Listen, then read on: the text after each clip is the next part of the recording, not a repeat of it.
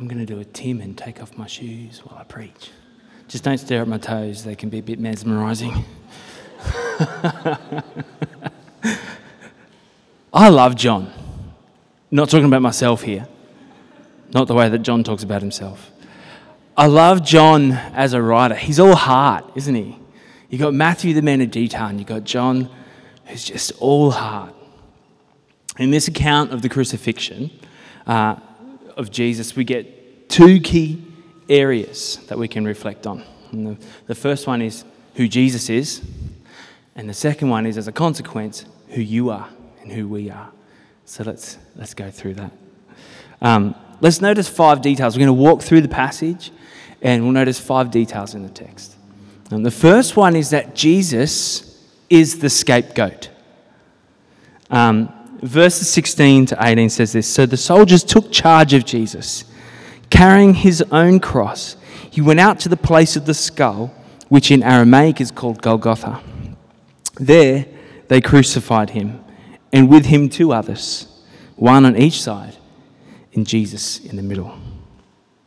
Jesus, in this passage, is taken outside the city to be crucified, to Golgotha, which was also called skull.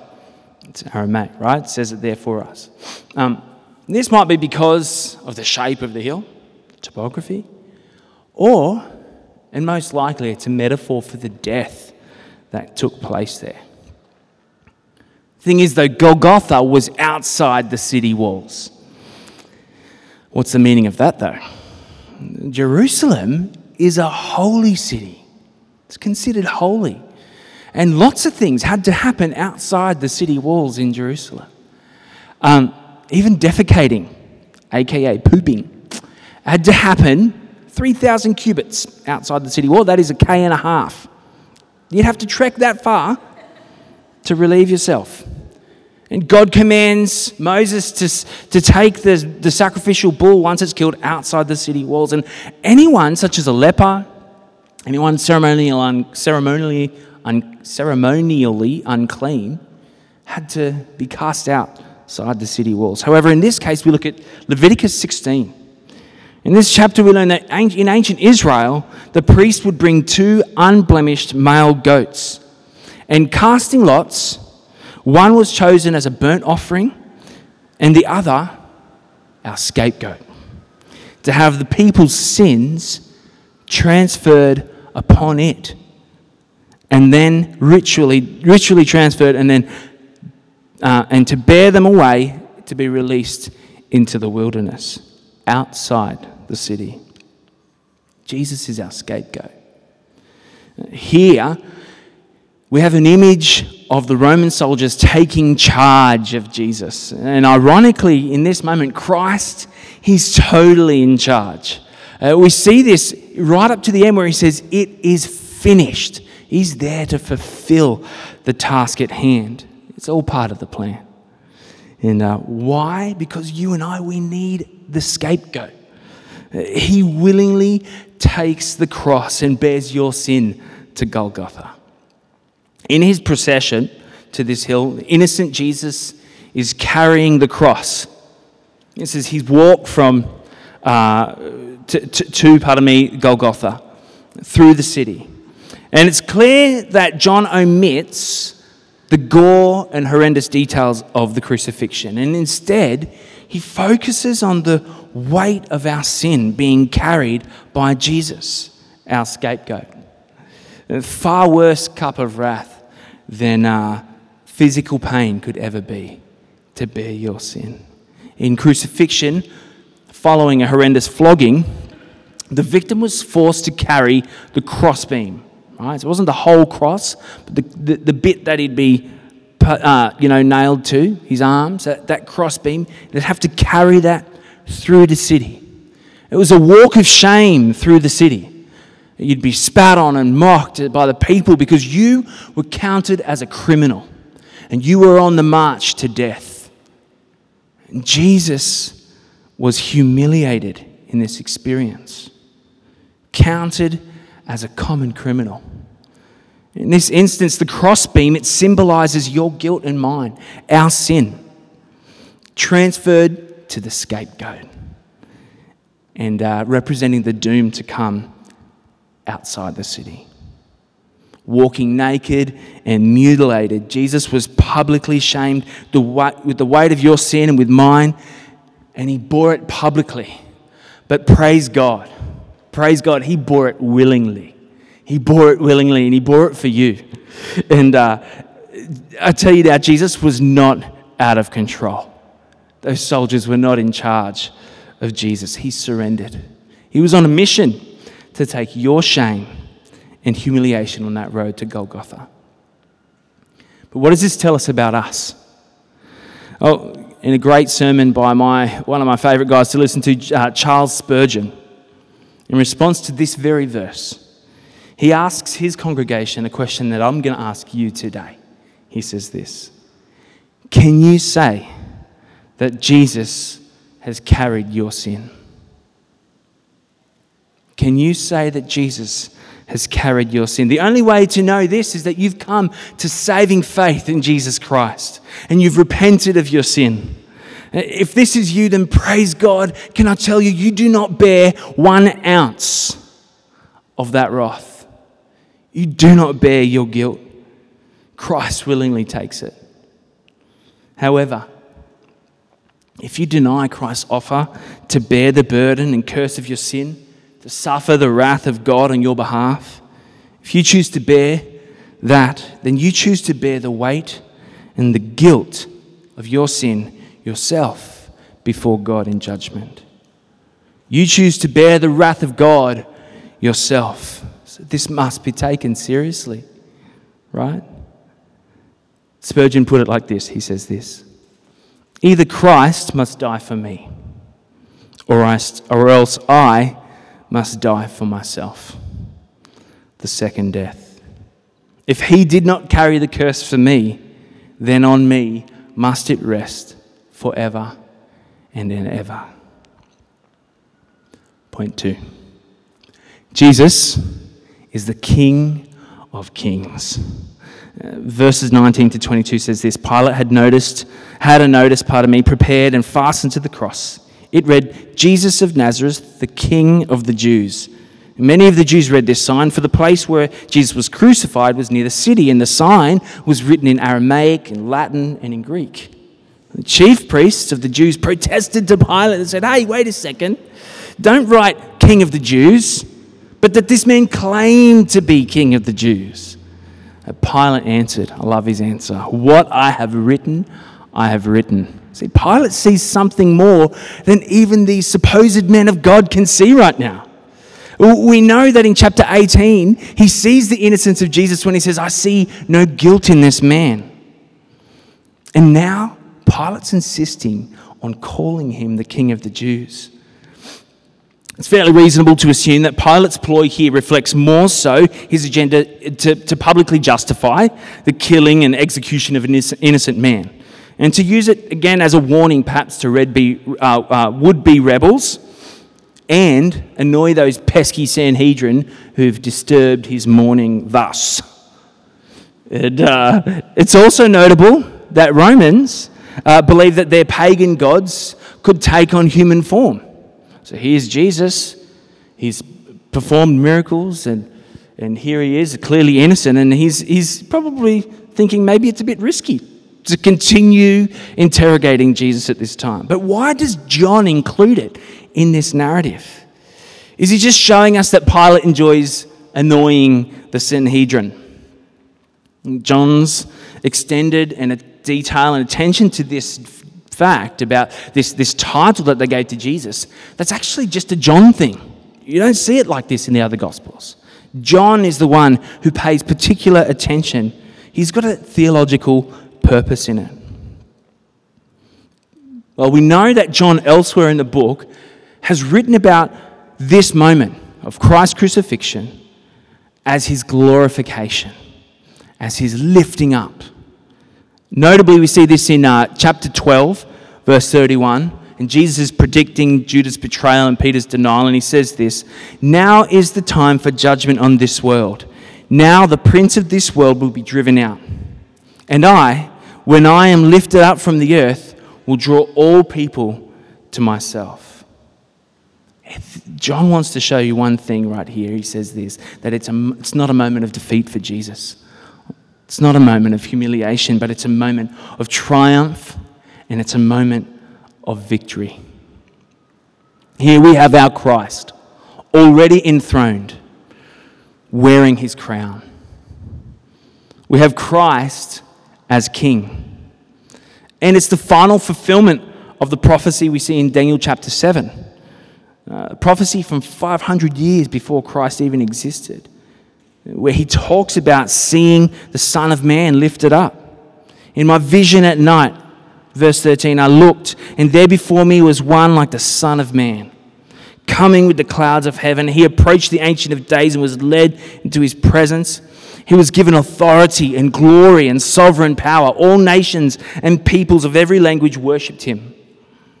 His dominion is an everlasting dominion that will not pass away, and his kingdom is one that will never be destroyed. There have been many kings, haven't there? Many kings throughout time who've portrayed themselves as great. They've had big armies like Kim Jong un or, I don't know, lots of big armies, enormous wealth Infrastructure. You know, Hitler was praised for this road he built so they get the armaments around. Statement sized tombs like those of the Egyptians. My big question for those guys is where are they now? What happened to all that stuff? Now, what Jesus has offered in his glorification as he suffered on the cross is of greater worth than anything this world can give. This is a kingdom of treasure which moths and rust cannot destroy and thieves cannot steal. So, what does it tell you about us? Ladies and gentlemen, death is not the end.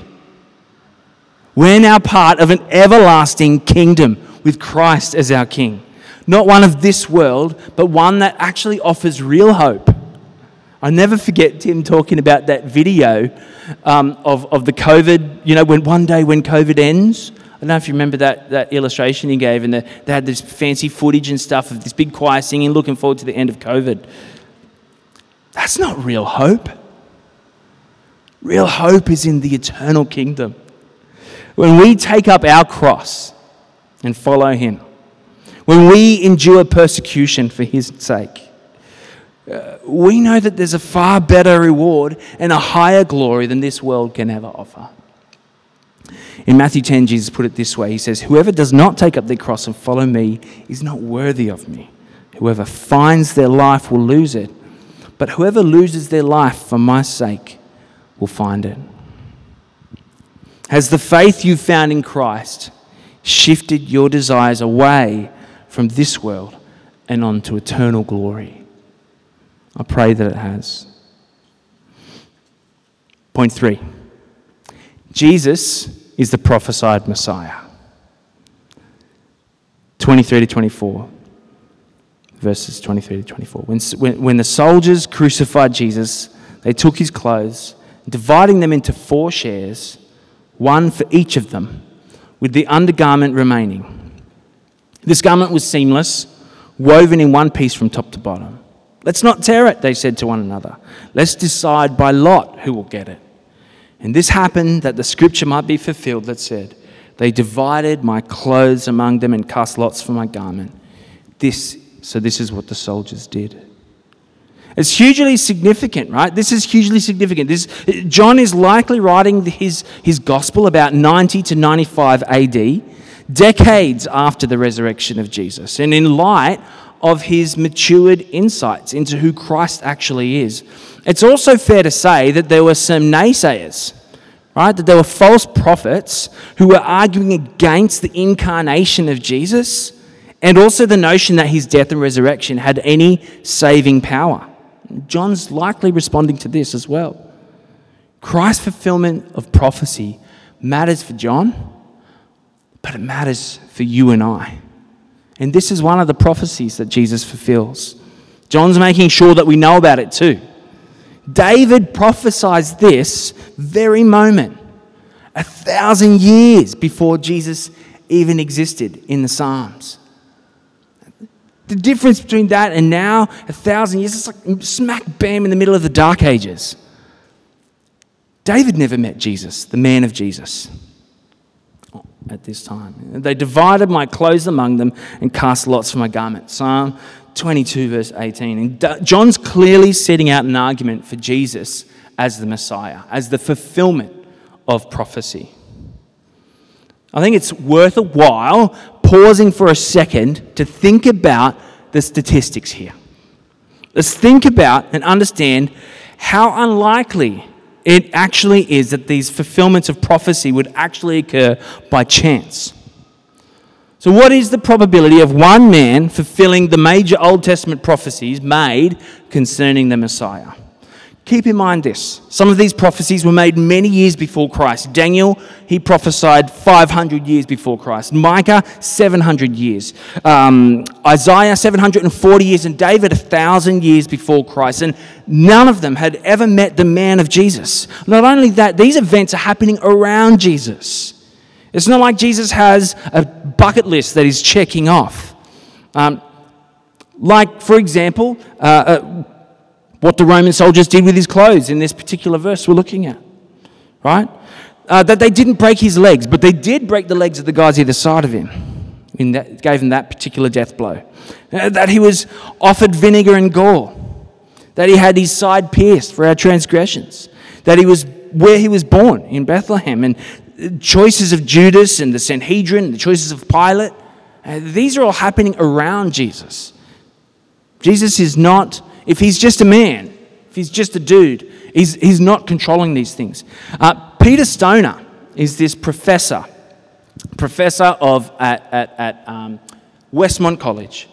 And he conducted a study with using 600 of his math, best mathematical uh, students at his university to calculate these very probabilities. Um, these were verified by the American Stan- uh, Science Authority and later, Peter Stoner, because of his work on such things, became the chair of, and this is after this study, became the chair of the American Science Authority. So they looked at just 48 of the prophecies. I mean, they looked at heaps of different variables. We're going to today talk about the, the 48 he looked at. The prophecies that Jesus fulfilled. And they arrive at an extremely conservative conclusion that the probability of just 48 prophecies being fulfilled by one person is 1 in 10 to the 157th power. That's 157 zeros. I type those in on my phone, those zeros, by the way. I'm just putting it out there. How big is that number? Well, I couldn't find a word for it. Can I tell you now? I found went on all the converters. I'm not a brilliant mathematician, but I could not find the word for this number. Stoner illustrates the size of this number this way. He says that if you were to count at a rate of 250 per minute, do you know how long it would take you to count to that number? 19 million years is how long it would take you to count to that number. And the, the probability of Jesus fulfilling 48 prophecies in his lifetime is one chance in that many. So, what are these chances? Slim doesn't cut it. And there's not even a word for that number, right? Uh, far out. It's a miraculous improbability. But get this that's just 48 prophecies. And Jesus fulfills more than 300 prophecies. Who can, some say, some, some scholars said closer to 500 was the tally. Who can fulfill that many prophecies? I'm telling you today, that's only God. that's only Jesus. If you want to know more about this guy, Peter Stoner, come and see me. I'll tell you about his book called Science Speaks. But how does that apply to you and me? If Christ truly is who he says he is, then we need to take this gospel seriously. So many people mourn for the crucified Jesus, his suffering on the cross. And it was bad, it was ghastly. However, John in this passage is not calling us to mourn for the crucified Jesus, who in his death on the cross is glorified by the Father and who's victorious over sin and death. Instead, I encourage you to mourn truly for the ones who choose to bear their own sin and the wrath of God. If we take this message seriously, then isn't hell too hot and an eternity too long for us to keep this message to ourselves? This is a victory that has been won for the people of this world and been won for the people in our community. Sharing this message, I get, is frightening. Sharing the gospel with people, especially strangers or even close friends, it's frightening. But I encourage you not to fear the conversation about the gospel, where to expect persecution. Instead, Trust the Holy Spirit to work with the mustard seed of the gospel that you've planted to produce the largest tree in that person's garden. Because the Holy Spirit is alive in it. And He'll choose to transform the hearer from within when He says so. You can be assured that the Holy Spirit is at work behind the scenes all the time. And also know this that our community need Jesus. They need Jesus. Point four Jesus is the head of the family. 25 to 27. Near the cross of Jesus stood his mother, his mother's sister, Mary, the wife of Clopas, and Mary Magdalene. When Jesus saw his mother there and the disciple whom he loved standing nearby, he said to her, Woman, here is your son. And to the disciple, here is your mother. From that time on, the disciple took her into his home. And he's talk, John's talking about himself, the disciple whom Jesus loved. Jesus is calling the shots here. Uh, Jesus' earthly father, Joseph, is no longer around to care for Mary. And normally the next eldest son would take over to care for his mother. But Jesus' brothers, they're not followers at this point. And he instructs the establishment of a new familial relationship between Mary and our narrator John, the disciple whom he loved. He says, Woman, here is your son. And says to the disciple, Here is your mother. This family, it's the family of believers, the body of Christ, where Jesus is the head of this new family. Jesus, at this point, he's not too caught up in the immense suffering that he's going through to forget the tenderness he bore for his people.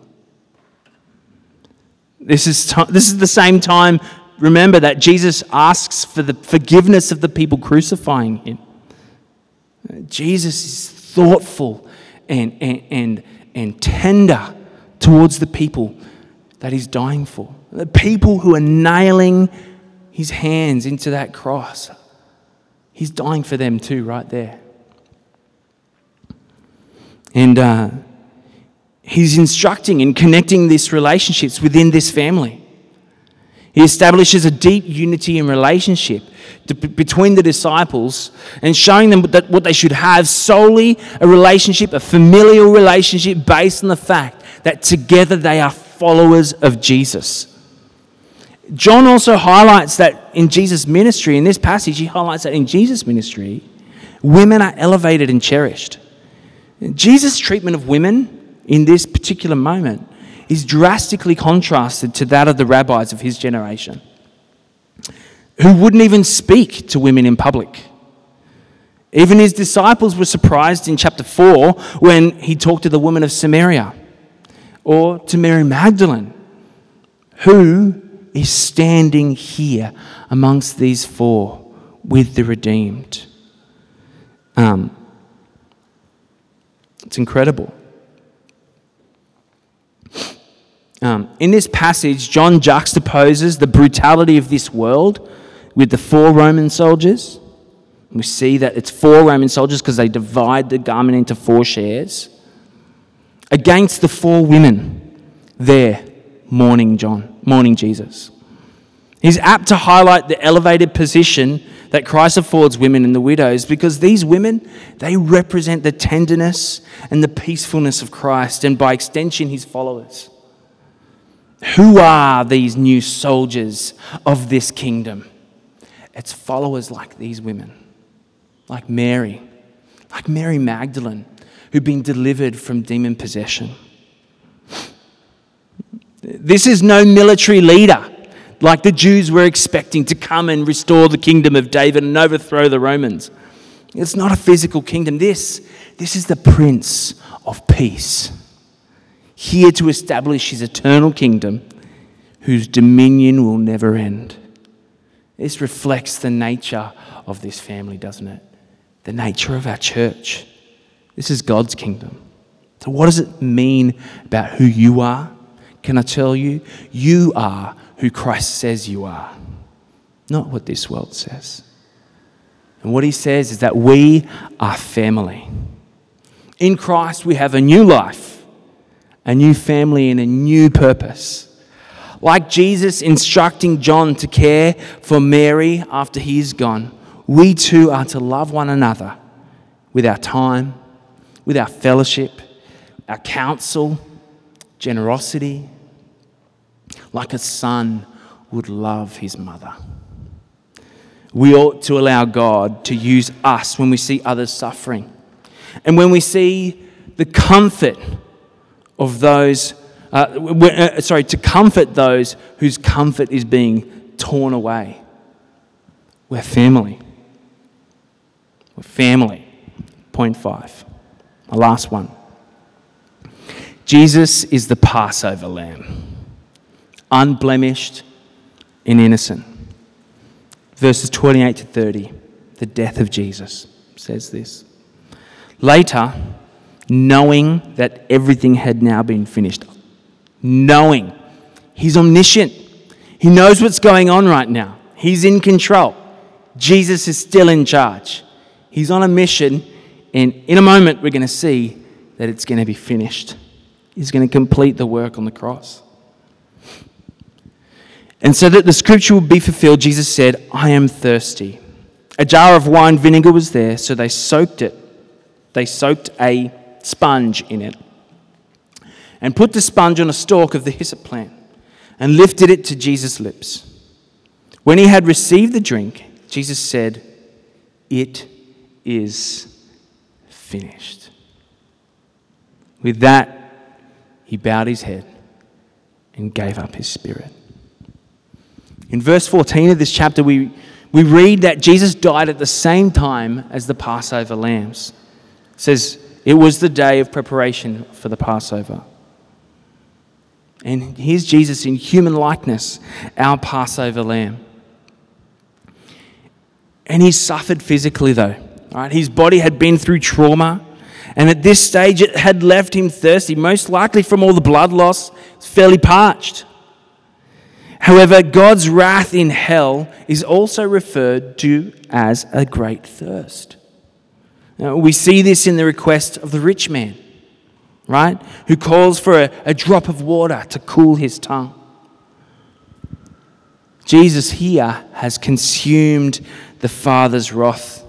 He's consumed that cup dry. He bore the full curse owing for the sin of mankind, and this this is the worst of it. For a holy God to bear our sin, that we might be made blameless in His sight, we might be made unblemished. We read in Isaiah 53 that another prophecy that's being fulfilled here that he would be like a lamb led, led to the slaughter. And he truly was, wasn't he?